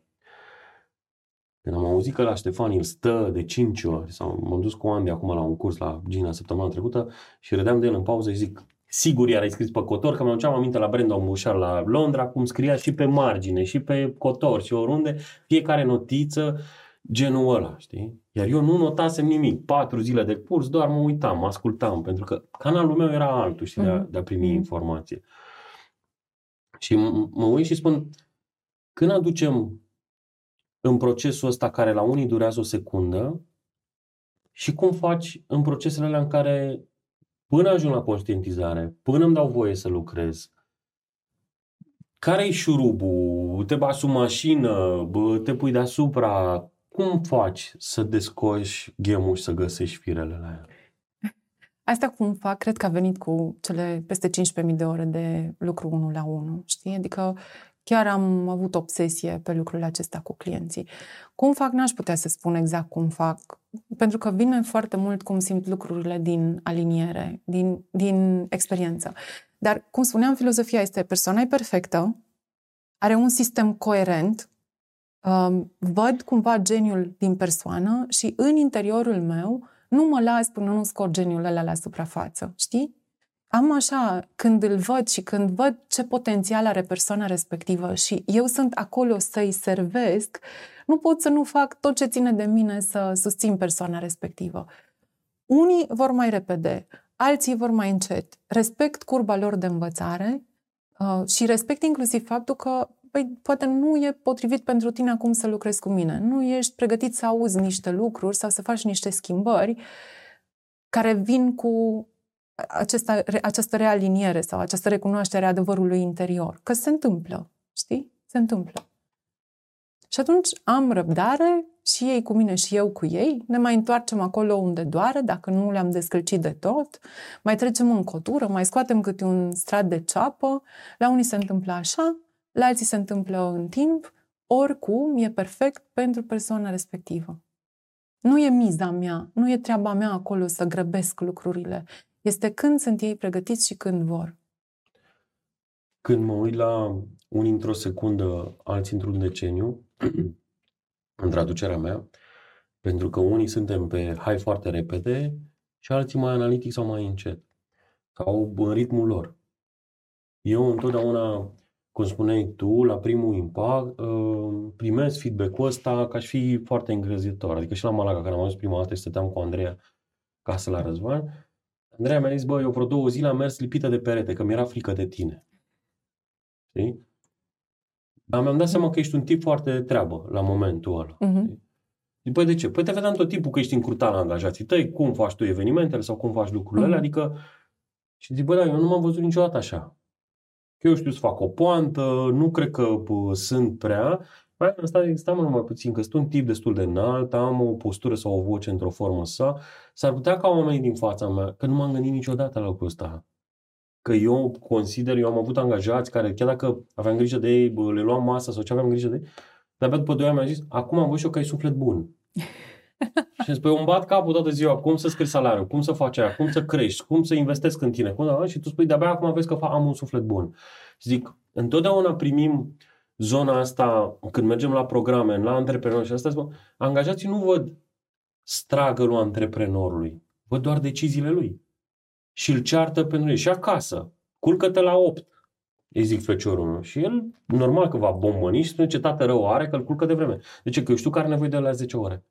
E, cum e la tine? Cum te uiți? Cum vin clienții la tine în programele tale? Dacă e o diferență între petocuri și băieți, la nu se placă. Ba da, sigur îmi place, pentru că știu că e o diferență, dar doar vreau răspunsul de la tine. Știi? Fetele sunt mai pe fight, știu, decât noi băieți. Um, sunt mult mai disponibile să um, își gestioneze stările interioare și să lucreze cu ele decât... Vorbim de vulnerabilitate, da, de da. deschidere. Da. Noi băieții ne dezbrăcăm mai greu, ca să zic așa, în anumite lucruri, pentru că nu le vedem sau nu le știm. Da. Și pentru că este, din punct de vedere social acceptabil ca o femeie să fie rănită și să plângă și să vorbească despre asta. Nu este despre un bărbat. Ca atare, bărbații nu au contexte create în care ei să poată să meargă să-și reviziteze durerile din trecut. Și cred că acum vreo trei ani de zile am avut un aha foarte mare legat de domni, pentru că ne-am, ne uitat foarte mult către realitatea interioară a unei femei. Dar noi ne așteptăm de la domni, noi femeile, ca ei să fie întotdeauna stabili, să te poți baza pe ei, să fie stânca ta, fără să ne punem problema câtă durere poate să fie acolo, cât struggle poate să fie acolo în interior.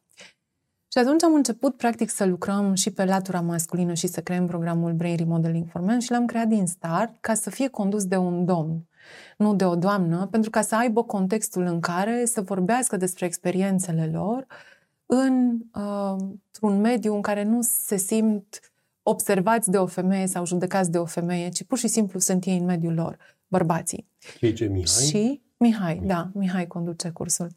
Și am avut surpriza uh, să constat că există uh, traume sexuale în lumea bărbaților mult mai frecvent decât mi-aș fi imaginat. Mm. Mult mai frecvent. Nu sunt adresate, nu se vorbește despre ele, sunt băgate sub preș. Uh, desigur, nu toată lumea le are, dar am fost șocată de... Că ele există. Că ele există în măsura în, în care există. Și au acel, acel impact. Da. Da. Uh-huh. Așa că cred că e foarte bine că există programul, dar ne ia de 3, 4, 5 ori mai mult timp, energie și bani să determinăm un domn să meargă să lucreze cu el decât să determinăm o doamnă să meargă să lucreze cu ea. E energia ta, uite, eu mereu întreb uh, clienții mei când mă duc, anul ăsta după ce ai shiftat sau lucrat la lucrul ăsta, ce tip de, ce avatar de client? Uite, la Edi, de exemplu, la cursuri, când zicem, bă, tura asta m-a venit numai fete, tura asta m-a venit... Hai să ne uităm ce din noi s-a schimbat și ce vine pe energia noastră. La mm-hmm. tine e la fel? Adică simți că din conștientizările tale atragi, atrage în o anumită perioadă mai mulți băieți, mai multe fete?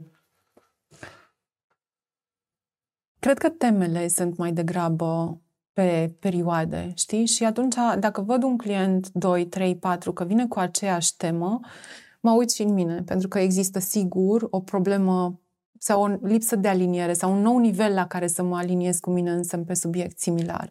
Și atunci folosesc contextul de lucru cu clienții și pentru lucru interior, pentru transformare interioară. E ca și cum ar fi o oglindire, pur și simplu. Și asta e perioada în care asta este tema, știi? Um, în felul ăsta le văd. În general, uh, la noi ajung 70% femei, 30% bărbați. Cam asta e procentul. Iar în 1 la 1 am aproximativ echilibrat femei și bărbați. Dar în programe 70-30, în 1 la 1 echilibrat. Eu mi-am aminte că m-am dus în primul meu program de dezvoltare personală, m-am dus pe o temă de business. Normal. Language and behavior, ca așa l-am cunoscut pe pe salon și când m-am dus în landing, de fapt le-am zis, bă, am venit cu o chestie de business să învăț și am descoperit lucruri personale, că se leagă în personal. Da. Câți din clienții care vin la tine vin cu un argument sau vin în programele tale să înscriu cu un argument de business? Sau că vor să rezolve o zonă de business? Domnii, mai toți, uh-huh. um, cu excepția cei care uh, cu excepția celor care se înscriu în Brain Remodeling for Men, pentru că ei clar vor să lucreze pe chestiuni personale. Uh-huh. Acolo se lucrează pe relația cu trecutul și pe traume. Dar, în general, vin pentru că vor să rezolve o problemă de business, domnii. Uh, doamnele sunt mai um, cu focus pe durerile ce vin din relații. Fie relația cu soțul, partenerul, fie durere din trecut nerezolvată, fie dureri în relație cu copiii. De cele mai multe ori, chiar dacă au business-uri, vin cu con- Uh, conflicte, condiționări din zona personală. Mult mai ușor vin să vorbească și să le rezolve pe acestea. Eu când am simțit provocări, de exemplu, în zona de business, mă la o sesiune de constelație. Și am zis, vreau să lucrez relația mea cu tatăl meu. Mm-hmm. Sau mă duc să... Re... Adică știu sigur, prin educația care o am, că anumite lucruri care se întâmplă în job, în relația de cuplu, sau, sunt legate de părinții mei, de rădăcinile mele, de structura mea de unde vin. Și atunci, Ă, ăsta a fost și motivul pe care mi-am dorit foarte mult să ne vedem și în contextul ăsta de, de podcast, în care să, să-mi spui cum sunt programele tale, cum le-ai gândit, cum le-ai pus, pentru că știu cât de mult bine fac și mai ales știu alinierea și pragurile prin care ai trecut tu ca om până să devii ceea ce ești astăzi. Și atunci asta îmi dă mare încredere că tot ce faci tu acolo e dintr-o zonă în care nu e doar stai să un landing page de marketing. Adică nu e Așa o e. chemare sau un video uh, de marketing, este o, un instrument cu o alegere pe un drum care, să spun așa, te scalează la, la un alt nivel după. Și de aici mi-aș dori, nu știu, să le descrii într-o formă sau să le numești și bă, să-mi spui și unde le găsim sau cum putem să, să ajungem la tine. Sigur, mulțumesc frumos. În primul rând vreau să confirm că fiecare program pe care l-am creat este ca urmare a transformărilor mele interioare și a formei în care, care ele s-au concretizat și în lucrul cu clienții. Deci nu am creat ceva dintr-o poveste pe care am învățat-o undeva și am zis hai că fac și eu ceva. De aceea au o putere mare pentru că sunt bazate pe ceva testat, validat de mine, am trecut eu prin transformările respective, plus le-am lucrat și le-am cizelat cu clienții și am certitudine legat de ele. De aia au putere mai mare. Certitudinea de face jumate din treabă. Um, programele sunt... Um, o să vorbesc de trei, pentru că avem vreo 12, nici nu le mai știu la număr, dar trei care sunt foarte importante. Primele două sunt uh, Putere pe tocuri și Brain Remodeling for Men. Ele lucrează pe relația cu trecutul, figura de autoritate feminină, masculină și pe traume.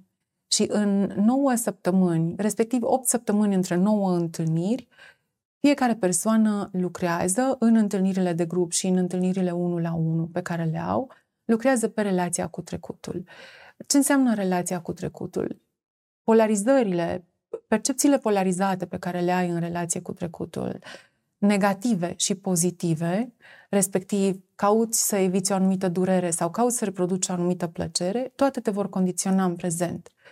Dacă ai apreciat-o foarte mult pe mama pentru susținerea necondiționată pe care ți-a dat-o și ai asta în programarea ta, s-ar putea să vrei să fii mama sau tata pentru angajații tăi și determină un tip de reacție, nu de acțiune strategică. Adică tu reacționezi așa pentru programarea pe care ai avut-o, nu pentru că asta e cel mai eficient pentru businessul tău. La fel e și cu durerile din trecut. Durerile vei căuta să le eviți, așa ai programat creierul, vei căuta să le eviți, ca atare vei lua niște decizii ca să respingi acele amenințări care pot să fie durere și vei atrage prin asta exact acele lucruri care dor. Și atunci, practic, ești într-un joc din ăsta de yo-yo. Relația cu trecutul și să lucrezi pe relația cu trecutul este esențială. Și asta facem în Putere pe tocuri și în Brain Remodeling for Men. Toate programele au o structură de 9 săptămâni.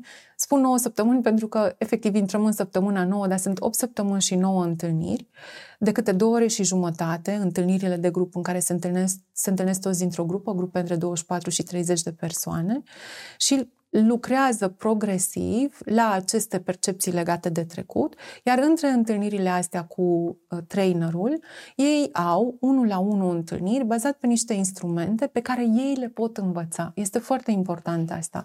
Adică nu doar mergi printr-o transformare, nu doar mergi printr-o transformare, ci ei la cunoștință și folosești instrumente pe care tu poți să le folosești în alte arii ale vieții tale.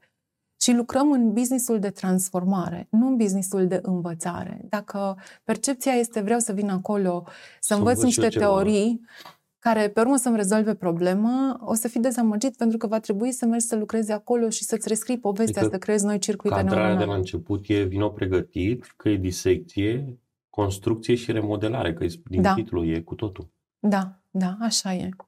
Și atunci am creat un sistem în care fiecare persoană are un partener Fiind o chestiune sistemică, partenerul acela va reprezenta pe cineva din viața ta, care fie ți apasă butoanele, fie e un fel de tu în viitor, în trecut, știi? Și în care îți rezolvi și lucrând cu partenerul acela, îți rezolvi niște provocări pe care le ai în viața ta reală, doar prin faptul că înveți să lucrezi cu partenerul ăla. Și sigur că sunt plângeri, nu pot să mă înțeleg cu partenerul meu, nu e bun, dați-mi alt partener. Ah, ce oglinzi frumoase. Da. Pe cine reprezintă partenerul din viața ta, ce ai de integrat, cum poți să folosești relația cu partenerul acesta din curs ca să transformi relația cealaltă, care e probabil îți apasă butoanele. Și astea sunt două programe foarte, foarte valoroase. Cred că contribuie la a ridica nivelul de percepție, nivelul de conștiință al României. Și de ce spun asta? Am venit cu dureri, pe care le-am dat mai departe copiilor noștri, generații de generații. Acum poți să spui stop, îi dau un start curat copilului meu. Știi? Sau nu cu aceeași greutate. Și nu să plece de la minus 2, o să plece de la 0, de la plus 2, de la plus 1. O să aibă și el rănile lui, traumele lui. Nu poți să-l ferești. Dar măcar nu, nu le pui în cârcă pe ale tale. Nu pe toate. Nu pe toate. Și atunci asta facem. Ca să traducem pentru oamenii de business, la ce te ajută lucrul acesta este că nu mai reproduci sistemul de familie în business, îți dai voie să iei deciziile care sunt aliniate cu tine, nu mai faci business-ul la nivel subconștient ca să-l mulțumești pe tata sau să faci pe mama mândră de tine, ci îți dai voie să fii tu. La mine, lucrul petrecut mi-a dat voie să vând o afacere care nu mă reprezenta și să o iau pe calea asta să mă mut din țară, să asum viața pe care eram menită să o trăiesc. Dar nu o trăiam pentru că aveam toate programările alea și rănile păi și putea. poveștile. Nu se putea. N-aveai și... cu cine. N-aveai cum. Da, așa e. Așa e. Și celălalt program extrem de valoros uh, este Inspire Money Foundation și asta se referă la a crește nivel... Programul are ca scop creșterea nivelului de merit. Um, are trei părți principale. Lucrăm pe dizolvarea sentimentelor de vină și rușine. Și aici povestea e importantă, foarte importantă și ca awareness legat de cum ne creștem copiii. În momentul în care un copil se abate de la regulile adulților, va suferi o consecință de la adult. Fie că îl ceartă, fie că spune stai singur în cameră, îți iau tableta, inevitabil va suferi o pedeapsă, chiar dacă nu e o pedeapsă de îți dau cu liniarul pe nu degețele. Nu Nici se mai poartă de cu... am verificat. Nu e. Ai verificat? Nu e. Nici la palmă se dă cu linia, nici nu știu copiii din ziua de asta. Ok. Sau Ide- nu mai sunt atât de mulți profesori de aia vechi, ca să spunem așa. Da. Ideea e că atunci când copilul se abate de la norme, el suferă o consecință emoțională sau fizică care îl învață că nu merită iubirea, atenția, prezența părintelui. Și această, acest tratament pe care îl face adultul cu copilul se va transforma într-un tratament interior pe care îl are uh, persoana cu ea însăși, în dialogul interior pe care îl are. Și nu să mai spună conștient, ai greșit, nu meriți, dar dacă ai făcut ceva ce contravine normelor, va fi inevitabil pedepsit, urmat de o consecință negativă. Și atunci aceste consecințe negative sunt nu-mi dau voie să am corpul pe care îl merit, sănătatea pe care o merit, relațiile, respectul de la copii, de la uh, partenerul de viață, de la angajați. Nu-mi dau voie să câștig suficienți bani, nu-mi dau voie, nu, nu-mi dau permisiunea aceasta. Și atunci creșterea nivelului de merit prin dizolvarea sentimentelor de vină și rușine te aduce în spațiul acela în care vezi că meriți. Vezi că meriți să vinzi fără să dai discount, vezi că meriți să vinzi la prețuri care să fie să reflecte ordine, uh, să reflecte valoarea pe care percep că o aduci clienților, îți dai voie să ai angajați care să-ți conducă business îți dai voie să nu lucrezi până mori în businessul tău. Și păi vin... de ce? Că de cele mai multe ori ca antreprenor îmi construiesc propria mea pușcărie în care da. nu mai pot să plec în, în concediu, nu mai pot să da. stau copii, nu mai pot să stau cu femeia pe care am ales-o trăiesc viața cu ea sau orice lucru la am, eu sunt de fapt ce? Sclavul propriului meu business. Da, exact așa se întâmplă.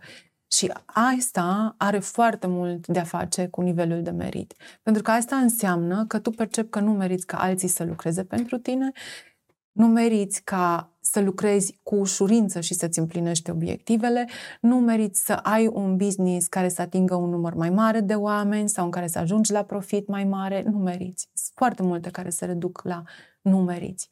Și e dureros, rare, și e foarte dureros. Dacă stai să te gândești, noi nu am învățat că merităm. Să ceri mai mult e rușinos în felul în care am fost noi educați.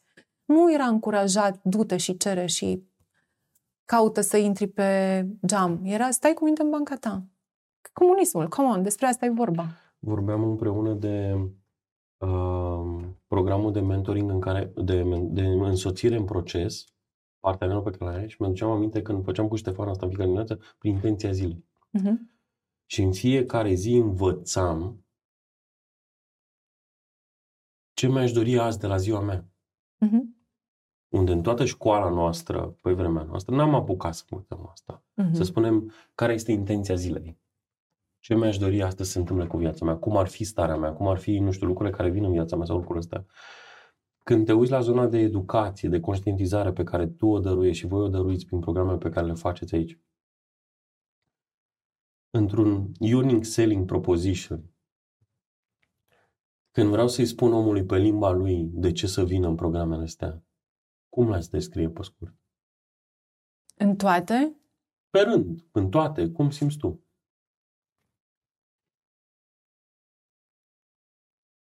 Să-ți spun o poveste un pic. Știi? Tu ești aici și vrei ceva de aici. Uh-huh.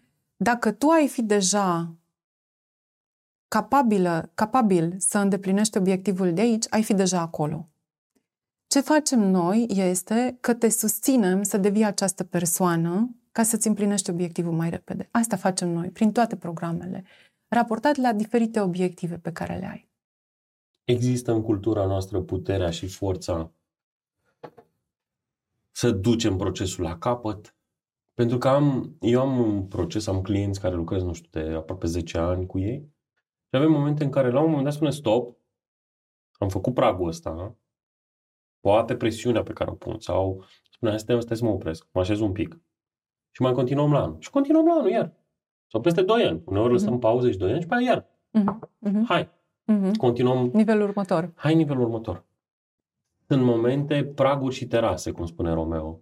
Sunt praguri pe care le avem de trecut și terase în care trebuie să stăm să ne odihnim câteodată. Mm-hmm. De unde știi unde se află clientul tău? Cum îl vezi? Cum îți spune el? Pentru că el tot timpul vrea mai mult, vrea cifră de afaceri, vrea profitabilitate. N-ai ieșit anul ăsta, dar trebuie să o scot anul ăsta. Vine criză tot timpul.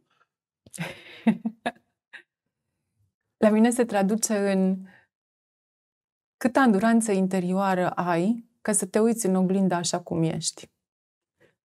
Sau să-ți asumi cum trebuie să fii la nivelul următor. Și sunt unele persoane care vin și stau un an, un an jumate în programe. Practic, programele sunt de 9 săptămâni. La fiecare trimestru avem o serie nouă, serii noi. Sunt persoane care vin și fac un an jumate programe și sunt persoane care după un program spun a fost prea mult adevăr pentru mine, prea multă transformare, trebuie să stau un pic, să, așeze. să mă așez și pe urmă merg mai departe. Și fiecare persoană știe, e perfect cum decide pentru ea însăși. Sunt persoane care au spus, um, cred că avem și testimonial, în, în 9 săptămâni am făcut uh, mai mult decât în 2 ani de terapie. Nu spun că cineva greșește, spun că asta a fost experiența unei Fiecare persoane. Fiecare are experiența lui. Fiecare are experiența Fiecare lui. are trăirea lui. El a mers un an de zile cu programe și încă mai vrea să facă programe, pentru că a văzut o transformare foarte rapidă și pentru că, probabil, ce facem noi rezonează cu el. Și aici mai vreau să spun ceva. Suntem cumva casă pentru foarte mulți misfits, persoane care nu se potrivesc în diverse sisteme. Și eu în sine nu cred că m-am potrivit în vreun sistem, altfel aș fi fost în vreun sistem undeva. Și atunci, pentru că există aceste legi universale, prin care îi înțelegi pe ceilalți exact așa cum sunt, dincolo de judecată, se potrivesc cumva aici. Să dar au, da, dar au un soi de libertate, de vin, stau, pentru că așa este, știi? Înțelegem, suntem aici până servim, până nu merge altundeva, e ok. Nu e, nu e personal. Um, e scump, e prea scump, nu cu ce obții.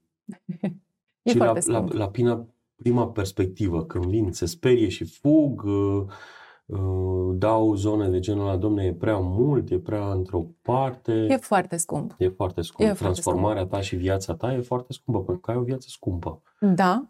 Și, Și omul pentru că- realizează asta la un moment dat, că după aia vine și spune, e prea puțin pe ce am primit. Așa e. Dar vreau să spun și o poveste adevărată. Am fost um, cu o domnișoară um, față de care, cu care am fost apropiată în trecut că trăiam la Cluj și am avut foarte faine experiențe comune.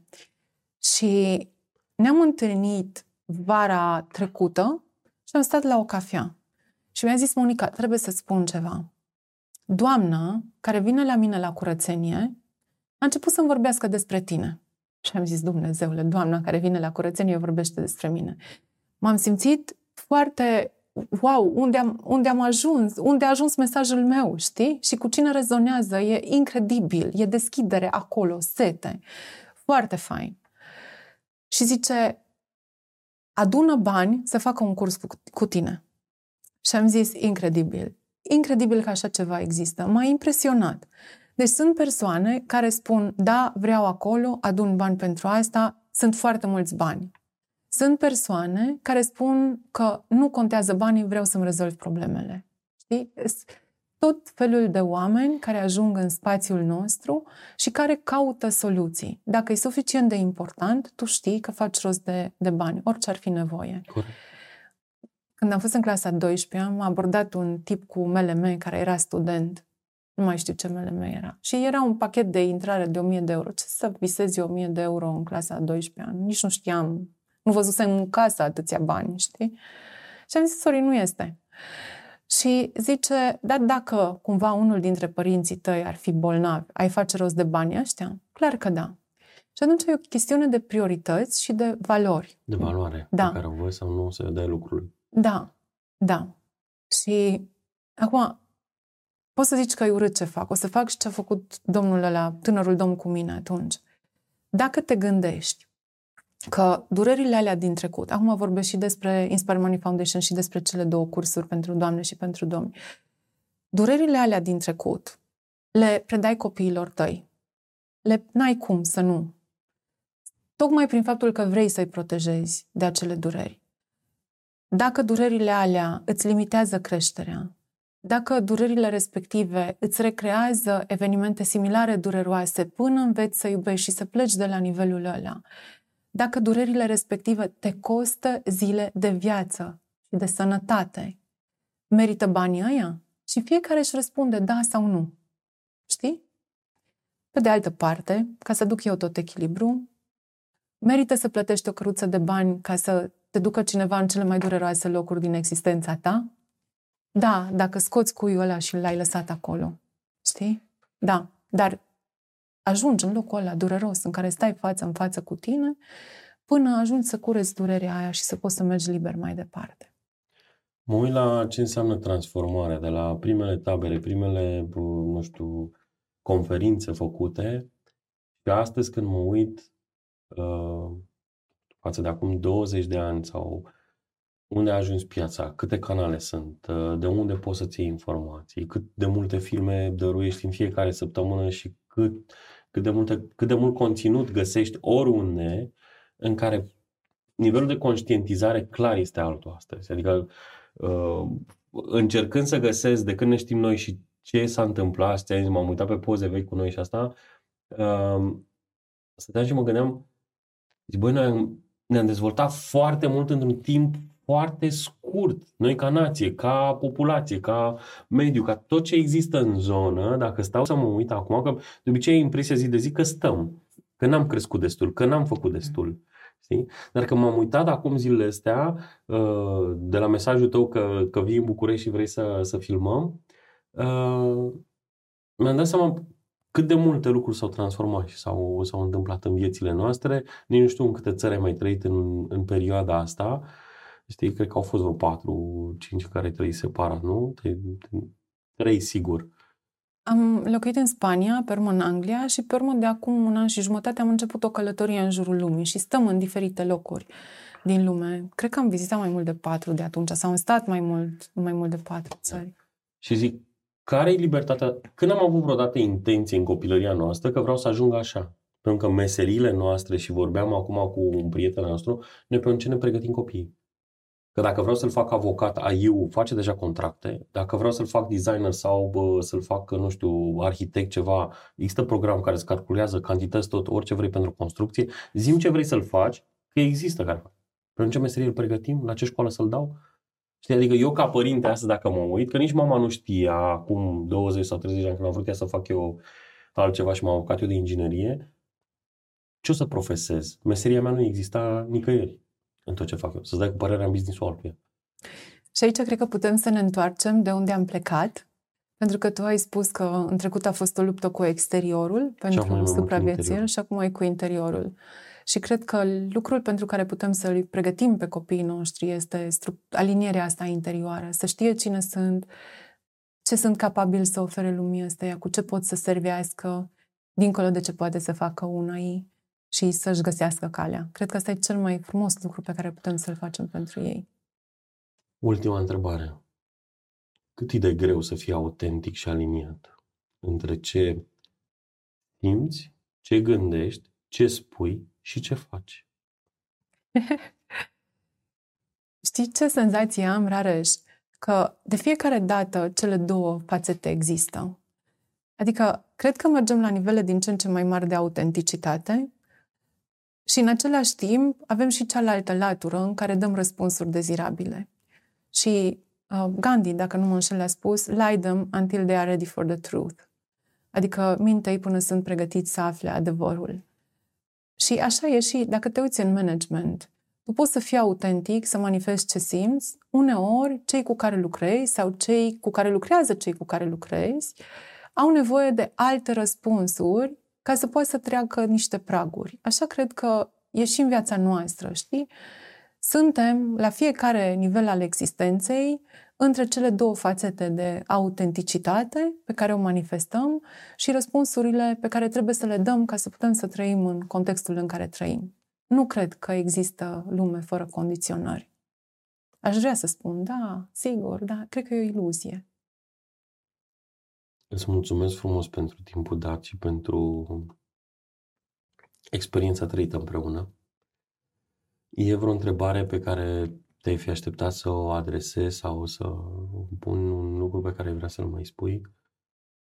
Cred că e o încheiere foarte frumoasă așa și apreciez foarte mult spațiul de conectare de la inimă la inimă din care a decurs această conversație și cât ai fost tu deschis să spui despre tine și să creezi spațiu ca și eu să vorbesc despre mine în contextul ăsta și îți mulțumesc pentru asta.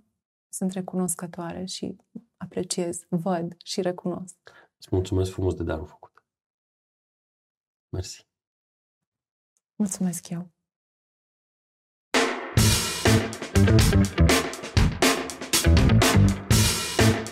Thank you.